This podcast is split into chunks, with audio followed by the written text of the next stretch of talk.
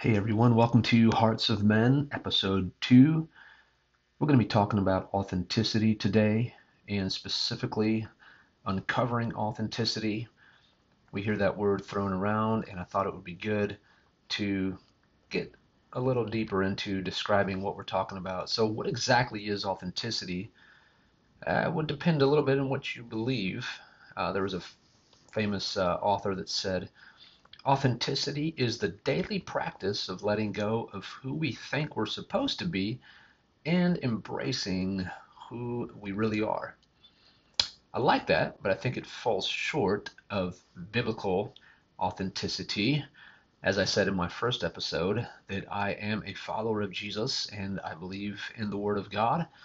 And all are welcome here. Everyone from any faith or background, you're welcome to chime in and listen and um, glean from any of these things, but I will be primarily speaking about biblical authenticity and um, what it means to be a man of God and a father, a husband. And so I want to talk about biblical authenticity. Um, if the purpose of my life is just to be real, what purpose does that really serve? Um, I'm sure some of you have been a part of, you know, being real campaigns or men's get-togethers, prayer breakfast, uh, where speakers are ushered in in small groups of men and encouraging people to share their deepest, darkest secrets. Uh, and I don't know about you, but those moments are awkward and can be extremely awkward, especially if they feel forced and if you're not ready for it. Um, but I don't believe true authenticity is actually achieved in those kind of settings. Um, it's not really about a once a month gathering where we get as many men together as we can and everybody share their stuff. There's a place for that, but I don't think that is the picture of authentic um, manhood. And um, if authenticity is the daily practice of letting go of who we think we're supposed to be and embracing who we are, the question we all need to wrestle with is who am I created to be? And I think that is the foundation, the beginning point to discovering or uncovering authenticity is asking the question who were you created to be? Because, like it or not, you were created you didn't just happen. You were created as a man. And um, I think that's a very relevant question in light of a biblical worldview. But really, any worldview should ask the question who am I created to be? Not just what does the culture say I am, but who am I created to be? Um, you know, our worldview or the lens in which we view things will greatly impact what we believe is critical about authenticity. And authenticity from a secular um, or secular perspective, as real as we try to be, will never truly fulfill our deepest longing. So, authenticity from what the world says is authentic won't ultimately fulfill our deepest longing in our hearts and in what we were created for.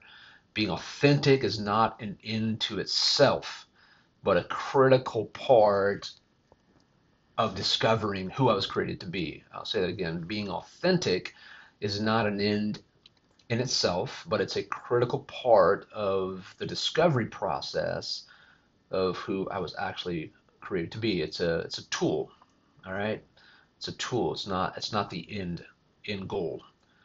Um, so I really think the question we need to be asking is why is authenticity so important to my journey, especially as a man? Okay, why is authenticity important to my journey as a man? You know, and there's different reasons, but in the simplest uh, answer, I would say because you, as a human being, you as a man, long to be known and loved as you truly are. The good, and the bad, the beautiful and the ugly, the highs and the lows, all of it. To be unconditionally loved in a conditional world. I'll say that again because every human being, every man longs to be known. Okay? Why, why is authenticity so important to your journey? Because you long to be known. You long to be loved just as you are. All of it, right? Um, and this is why a relationship with Christ, with Jesus, is so important, whether you believe in him or not. The very foundation of the Christian faith is our God sent his Son, a Father, Father God sent his Son to die for me without conditions in my uttermost failures, in my uttermost um, ugliest of moments, dead in my sin, because he loved me. That is the gospel, because he loved me unconditionally. Now, who wouldn't want to embrace that type of authenticity? that Jesus displayed ultimately in the price that he paid for my sin. And so, this is the foundation of what I believe. This is the foundation of my faith. This is not a religion. This is not something that is about rules primarily or do's and don'ts. This is about a relationship. This is about an authentic relationship of discovering who I was created to be because of what God the Father did through his Son, loving me unconditionally in the most broken places of my life, in the most broken places of your life, whether you believe it or not. And this gospel not only hinges on the death and resurrection of Christ, but our ability as Jesus followers to authentically, sincerely, and genuinely share this hope through broken and messed up people. get it? The gospel hinges is not just on what Jesus did on the cross, but actually my ability, your ability as a Christ follower to sincerely and genuinely and vulnerably, authentically share this same hope through broken and messed up people, not people that have it all together because that'll never be the case. As we will see, biblical authenticity, it requires courage, it requires grace, it requires strength, it requires truth about ourselves, truth about God, truth about others, but most importantly, who, who God is, the very nature and character of God. Our authenticity, who I was created to be, is wrapped up in who God is, the very character and nature of God. And, and, and many men have a, a wrong view of God the Father based on what they experienced, based on what they grew up with, based on, um, you know, even the best of dads that those that portrayed and tried to portray, you know, the unconditional love of God the Father still would fall short. But most of us did not have fathers that knew how to initiate us. They not we did not have fathers that knew how to to be there emotionally for us and to walk us through things and talk us through things. There's a lot of disengagement, a lot of detachment, especially uh, in in the the boomer generation, and um, and I believe that you know that God is is actually in my generation and even the millennial generation is desiring to reverse that. You know, and that's that's a, a big reason for me doing this podcast because I really believe that we're in a time where men need to understand and walk in truth and walk in grace and embrace fully fully embrace who they are and who they're called to be. And um, so I, I, just think that there's, um, and we can look at, you know, different different ones in the Bible. Um, you know, like the Apostle Paul, uh, his his transparency and authenticity is is refreshing. Um, in a secular culture that we live in, and even in the Christian world that longs to elevate its own voice in its own brand um, to position ourselves for success in a in a selfie culture that we live in, where we're promoting ourselves at every turn. It's actually really refreshing to look at someone like like Paul um, in the life that that he lived, that he was pouring himself out as a as as a drink offering. He even said on behalf of those that he was was sharing the gospel with. Um, you know, Paul says, I came to you in weakness and fear and in much trembling. You know, um, imagine your pastor. When was the last time you heard from an expert or a pastor say, I'm coming to you in weakness, I'm coming to you in fear, and I'm coming to you in much trembling? Imagine him standing in front of the congregation and stating those words. Some would be removed from the pulpit for their lack of, quote, leadership and, quote, vision Yet this very sentiment is what our hearts long for, and in fact, what secular culture longs for authenticity.